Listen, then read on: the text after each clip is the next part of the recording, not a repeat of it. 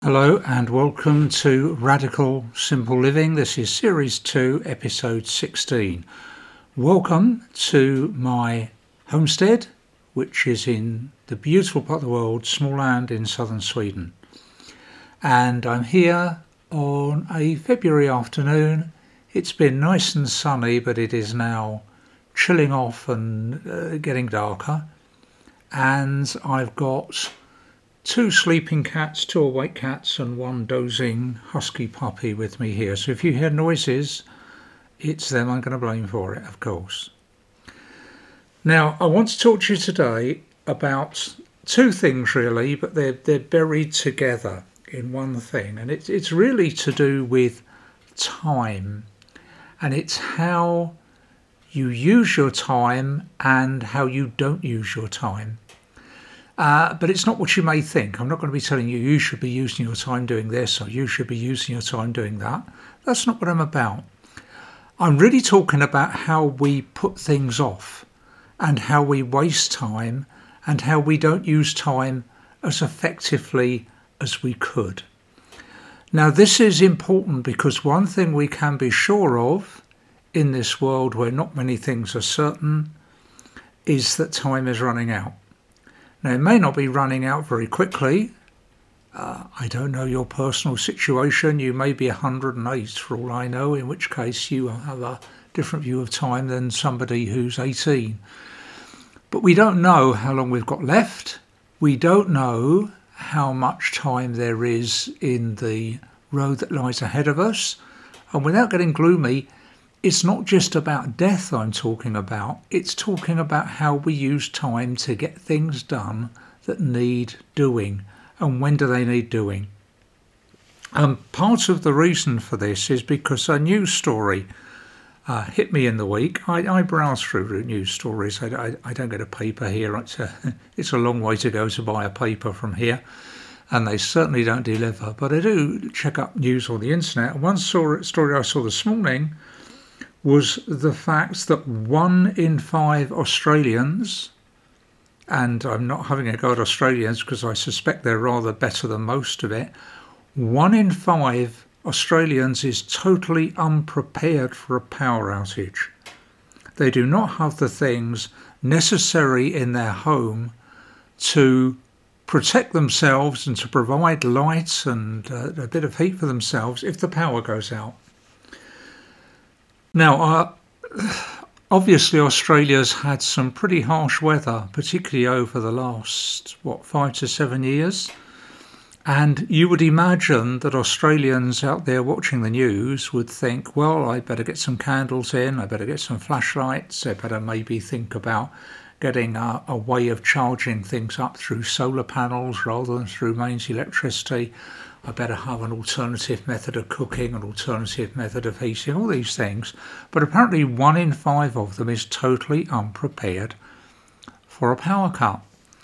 And I wonder if that's any better in Europe. I wonder if it's any better in, in, in North or South America. I just don't know.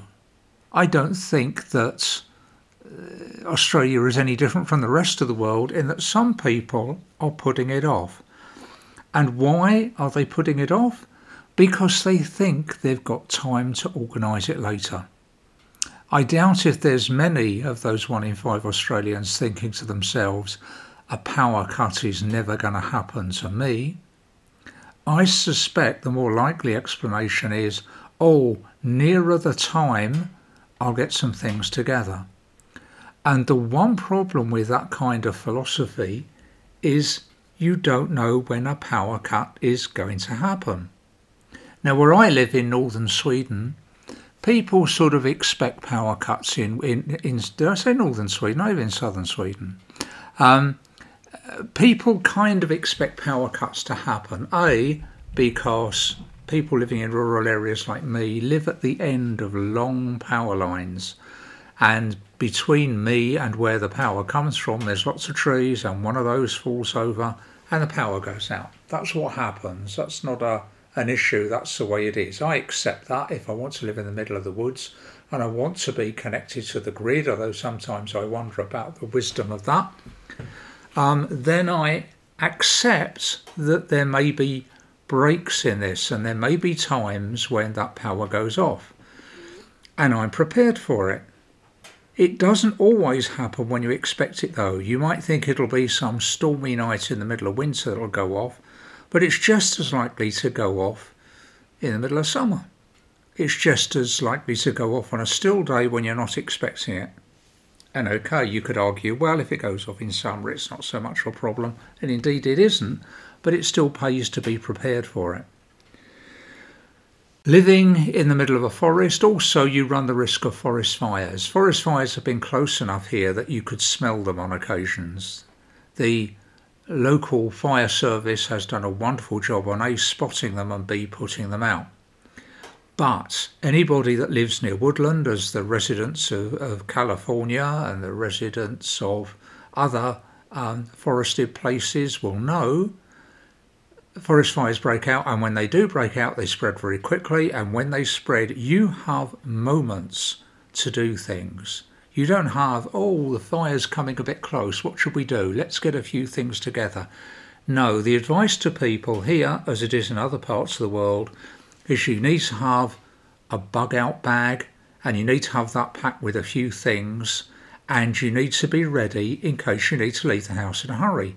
And if you leave the house in a hurry, you've got some clothing, you've got some food, you've got any medication you may need, you've got important documents maybe. I'll talk about that in a minute. Um, and you've got all those things together so you can take them out. And a lot of people say, oh, that's a really good idea, I'll get one of those together but they don't. Why not? Because they think they've got plenty of time. People assume that bad things that are going to happen to them, and good things maybe, are going to happen sometime in the future. Now, sometimes I hear people talking about global warming, for instance, and they're talking about it as something that's going to happen in the future. You hear people saying, when global warming happens, or when the climate starts to change, or when the weather breaks down, or when sea levels start to rise, or when we uh, stand a greater risk of flooding. And I'm afraid people are deluding themselves because those things are happening already. We're already suffering from global warming. We're already at risk. We already have to be prepared and ready for what can take place. And I know there are those doubters out there that say global warming isn't a real thing. And okay, if you want to believe that, it's not for me to attack your belief uh, values. But an awful lot of people out there listening think that global warming is real and is happening. And you better be ready for it. So, one of the things you could start by doing is assessing what you need to have ready in case something bad happens.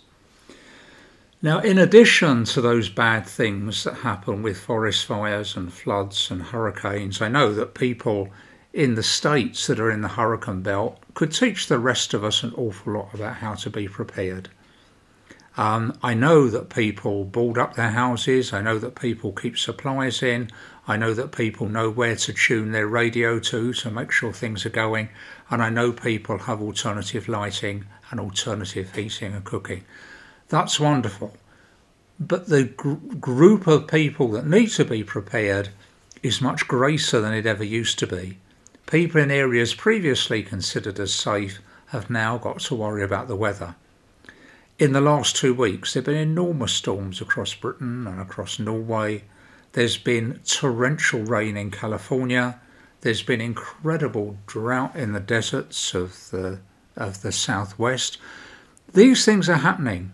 And you need to take the time, there's that time word again, you need to take the time to make sure you're ready for these things. Now, here's an idea for you. If you do have a bug out bag, if you do have something to grab in case a disaster hits your phone, how do you know which documents to take? Here's an idea. Get yourself one of those USB sticks, you know, the ones that click in the side of a laptop? I know you're saying, "Oh, I've got a, I've got an iPhone and it's not going to work on that." Well, there's there's something you can do. You can get an adapter.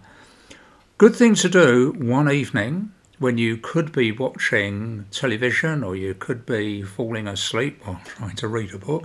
One thing you could do is take your important documents that you've got if you've scanned them online. If not, you're going to have to scan them birth certificates, marriage certificates, um, any health documents, insurance documents, ownership documents for your house, latest bank statements, things like that.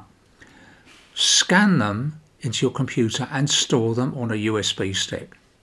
And put that USB stick in your bug out bag. So if flood, fire, famine, droughts, civil unrest, any of these things uh, come your way. That's a that's my husky fighting off sleep. You can hear in the distance there. She's not going to win. Sleep is going to take over. She always has a sleep about this time in the afternoon. It's very nice. Um, if you've got all those documents on a USB, you can put that into your bug out bag and when you go it you can find a computer somewhere and you can upload them. You can do it at the police station you can do it for your insurance company. All of these things will be possible. It's a much better way than putting all your your the hard copies of all those important documents in your bug out bag and you know they need to be stored somewhere fireproof in your house i would say. Now all of those things you could do and when are you going to do them for well, it's no good thinking that some disaster might hit you in a long way in the future. Say, oh, there might be a forest fire, but it won't be for years yet. You don't know when that forest fire is going to happen. You don't know when your house is going to be in peril. You don't know at all. A lot of us live in very difficult parts of the world where, world where there are wars or there are wars close by. And all of us feel wars spreading. You've only had to look in a newspaper here in Sweden or look on any of the British newspapers that you can see online or even American newspapers on occasions to see that people are talking about things like war spreading, war breaking out, conscription being reintroduced, that governments are going to have to spend a lot more money on arming countries rather than on some of the social projects they had. And if these things happen, you want to be prepared for that too. And again, it's no good waiting until war is declared before you're prepared. Be prepared, ready, and try and, and do things. Now, I've spoken in earlier episodes about some of the things you can do. I'll mention them again towards the end of this podcast. But at the moment, I want to address the question of why don't we do things right away? You know, if I've said it's a good idea to do this and I thought, oh, it's a good idea to do that, why don't I go away and do it? Why do I put it off? I'm saying me, you do it too, don't you? I know you do. I know you put things off. Even really well organized people put things off. And why do they do it? Well, one reason is to avoid thinking about things. Not thinking about things is not an answer. Not thinking about what would happen in a disaster isn't going to help you plan for a disaster. If you live in a tower block, not planning what you're going to do if there's a fire in your tower block isn't going to make you safer, it's going to put you in danger. What you have to do is be realistic about the risks of to life and limb where you live in your situation. I live in the middle of a forest. My situation is very different from somebody who lives in a tower block. So I can't give you a set of conditions necessary that you're going to have to think about. You're going to have to work it out for yourself. But do think about what could go wrong and think about what plans you can make. And some people's plans owe a lot to be. Um, somebody I saw in the news once has said they've started stockpiling flour in case there's an emergency. Well, it's okay stockpiling flour in case there's an emergency, but if there's an emergency, are you going to have electricity to cook that flour? Are you going to have a gas supply to cook that flour? Are you going to have a water supply to mix water with that flour to make it into something? If those other questions are no, stockpiling flour is not a sensible idea. You've got to think forward into what's going to happen for you.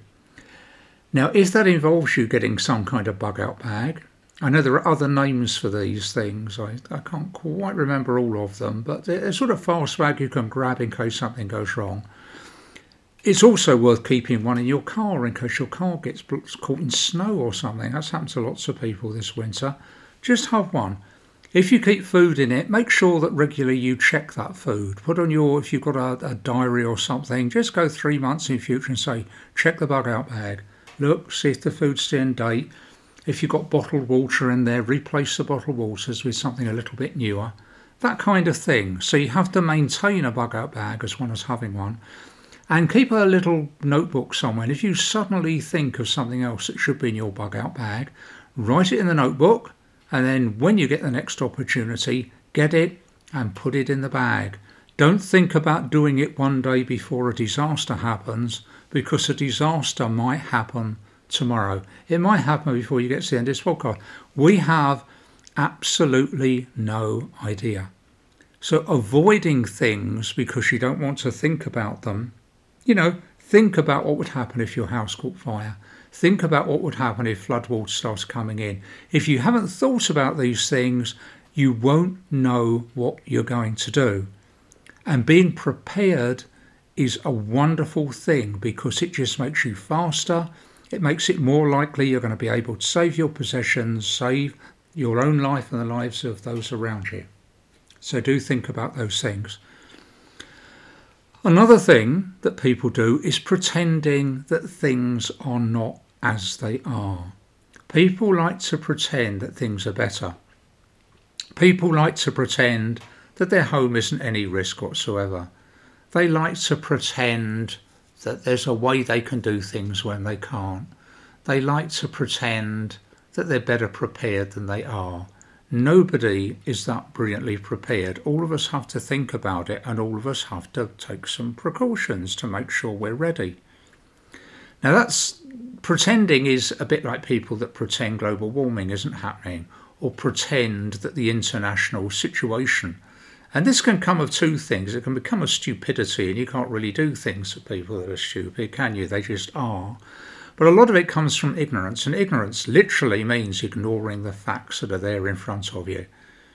You know, if you're ignoring the fact that war is breaking out on your doorstep, then you're not going to be prepared for when things go wrong. If you look at the situation and think about it and think what could happen, then you're going to be better prepared. So, avoiding things, pretending things are better than they are. The other one is leaving things to do tomorrow. And this, I'm afraid, I am guilty about. Just like my husky, who is now fast asleep, having done all that groaning, is now fast asleep at my feet, all of us get very tired. I, I will let you into a secret. I get tired at about nine o'clock at night. It doesn't matter if I've done very little that day it doesn't matter if I've been working outside from five o'clock in the morning until eight o'clock at night. By nine o'clock at night, I go into the kind of thing your computer does when something goes. You know, your phone or your computer or your tablet occasionally goes in sort of black and white big font and says, oh, emergency mode and those sort of things. That's what happens to my brain at about nine o'clock at night my brain, whatever I'm thinking about, whatever I'm talking about, whatever I'm reading, whatever I'm listening to, whatever I'm watching, whatever conversation I'm having with somebody, my brain goes into this mode. Must go to bed now. Must find bed. You know, must find bath, have bath, go to bed. Must drink water. Must close eyes, sleep. That's what my brain goes into. It doesn't say, oh, let's start a conversation with somebody online about the finer points of this or that. That ain't going to happen. It doesn't say, oh, must do that last bit of cleaning up in the kitchen. It'll say, oh, must read this last chapter of the book. No, it says, go to bed now, go to sleep, wake up tomorrow, and do it again. So, leaving things to do tomorrow are okay if they're not important. You know, if I don't put everything away in the kitchen, guess what? When I get up tomorrow morning, it's still going to be there and I can still put it away there. And as long as not, I'm not causing any danger, you know, don't leave things in a dangerous situation.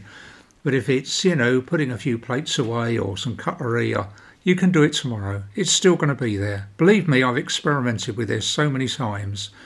Some people have elves that visit them or mice or something that tidy up for them in the night. You've all seen that video lately, I suspect, of a little mouse tidying up a, a workbench at night. It hasn't happened to me yet. It hasn't happened to me. I have gone to bed and come down and found more mess in the morning because I have teenage children. But that's a different thing. Leaving things to do tomorrow is all right unless those things are important. And one of the ways you can do things that are important is if you have a to do list, a little list that you add things to that you must do tomorrow. Look at your to do list and do the important things first. One of the reasons that this podcast is sometimes late, as it is this week, I'm sorry it's late. I say this week, it should have come out last week, but it hasn't. It's coming out here on a Monday. One of the reasons I'm late with this is because I had other things to do that were more important. I'm sorry, talking to you is very important, but there are other things that are more important than me doing. Like last week, um, my cellar was flooding with molten snow on all the hills around me, and all the water was coming into my cellar. And I don't normally need to worry because I have a pump working in the cellar all the time, but the pump failed, and I had to do something about it and quick. That was more important to me than um, making a podcast. Sorry, but it was. So things that need doing need doing urgently. If you've got a to do list, look at the urgent things. When you get up in the morning, feed the children, feed the animals, water the plants, and then start doing the most important things on your list. Now, at the other end of this spectrum, um, of course, we get things wrong by being in a rush. Hands up all those that have got things wrong by being in a rush sometimes. Okay, there's somebody somebody in uh, somebody's in the Midwest there who's never done that, but I, I, I don't know. All of us rush things at times, and when we rush things, we do things wrong. We make a loaf of bread and forget to put, I don't know, the salt in or something like that. We make an omelette and forget to put the egg. You know, sometimes that's too silly for words, but all of us have done silly things on occasions. Rushing is quite bad because of this, and the only way you can avoid being in a rush is go to things in good time. Estimate how long things are going to take you and give yourself enough time to do it. If you're doing a job outside and you know it's going to get dark and you're going to have to stop doing it, make sure that you're in a position to stop before darkness falls so you can move on to the next thing fairly easily. Okay, being in a rush and some people say they have no time. Right, I've got a couple of quotes for you people. The first one is an Amish quote. Now, the Amish, as you know, lead a very simple life. Now, you, as I've said before, you may not agree with the Amish way of life, but that doesn't mean you can't learn from the Amish way of life. And we can an, uh, learn an awful lot from the Amish because they're very good at what they do. And one of the things you can do is learn. Learn more from the Amish, and you will get drawn into learning more about the Amish way of life and Amish beliefs and things like that. We're not going in and gold digging, we're not rushing into Amish culture and stealing what is worth taking and leaving the rest. We want to study and learn it in some way. This comes from a publication called Amish Rules for Godly Life. And what those rules are is not rules conventionally, you must not do this, you must do that. They're things for people to think about. And this one is okay, it's religious, and those of you that are religious will see the religion in it, and those of you that are not religious don't need to worry about it because you can see there's common sense in it. This is what it says from the Amish Rules for Godly Life. This is translated from Pennsylvania Dutch. Never go to sleep without considering how you have spent the day just past, what you accomplished for good or evil, and you will readily perceive whether you are using your time, fleeting, unredeemable time, in a constructive manner or not. I love that bit there, using your time, fleeting, unredeemable time, in a constructive manner or not, from the Amish rules of godly life. That gives you some idea of how you could be thinking about time as being something incredibly precious. And the next little quote adds to that idea. Right now, this quote is already in a religious context, but again, you can take from it what you will. And this is a Quaker quote, and this is from William Penn. And this quote is often shortened and abbreviated, but this is a fuller quote than you may know before. Here we go. There is nothing of which we are apt to be so lavish as of time, and about which we ought to be more solicitous, since without it we can do nothing in this world. Time is what we want most, but alas, we use worst, and for which God will certainly most strictly reckon us when time shall be no more. That's from William Penn. And finally, just when you think time is something you've got to deal out carefully without ever taking time to do anything more slowly, this is the best quote about time ever, and it comes from Leo Tolstoy. This is the quote Remember, then, there is only one time that is important now. It is the most important time because it is the only time when we have any power. The most necessary man is he with whom you are with, for no man knows whether he will ever have dealings with anyone else. The most important affair is to do him good, because for that purpose alone we are sent into this life. Leo Tolstoy. How to use your time. Okay, now, uh, what can we say about this? Time is the same for all of us. We're all getting older by exactly the same time. All of us will wait, be one day older in 24 hours' time. Time is doled out to us the same way, minute by minute, hour by hour, day by day, week by week. Some of us manage to use our time very well for what we have to do. Some of us use our time in ways that we don't need to use it. We create false deadlines. We do things that we don't need to do. We get tied up in spirals of deadlines that have nothing to do with us. Decide your time and how you want to use it. But the one thing you can't do is not use the time that is important to prepare yourself and get ready for what may lie ahead. In difficult times, you have to do what you normally do. You've got to live your life. You've got to do your chores. You've got to do the things that people have to do every day. But use some of that time, some of that precious time for planning what is going to happen in the future and making sure you're ready for that. That's the big message. Okay, now this is southern Sweden and it is February, so normally I will be looking out my door and it will out my window, I should say, the door's closed, looking out my window here and seeing deep snow all around. And in fact, there isn't deep snow. It's been very mild for the last few days. We got up as high as eight degrees um, yesterday, and we've been up to five degrees today. It's incredibly unseasonal. And what is going to happen is tomorrow it starts to get colder again and it's going to snow again. Now, I'm grateful because one of the things I don't want to happen is this thing that sometimes happens when it gets warm and mild. This is like a British spring when this happens. It gets warm and it gets mild, and all the plants, the fruit trees, and the shrubs all put out buds and start poking little leaves out. And then all of a sudden, what happens? But a tremendous frost comes along and kills them all. Now, that you don't want to happen. So I would sooner that spring came slowly and spring came evenly. And when spring arrives proper, that it's a good spring and the temperatures are good and the rainfall is good.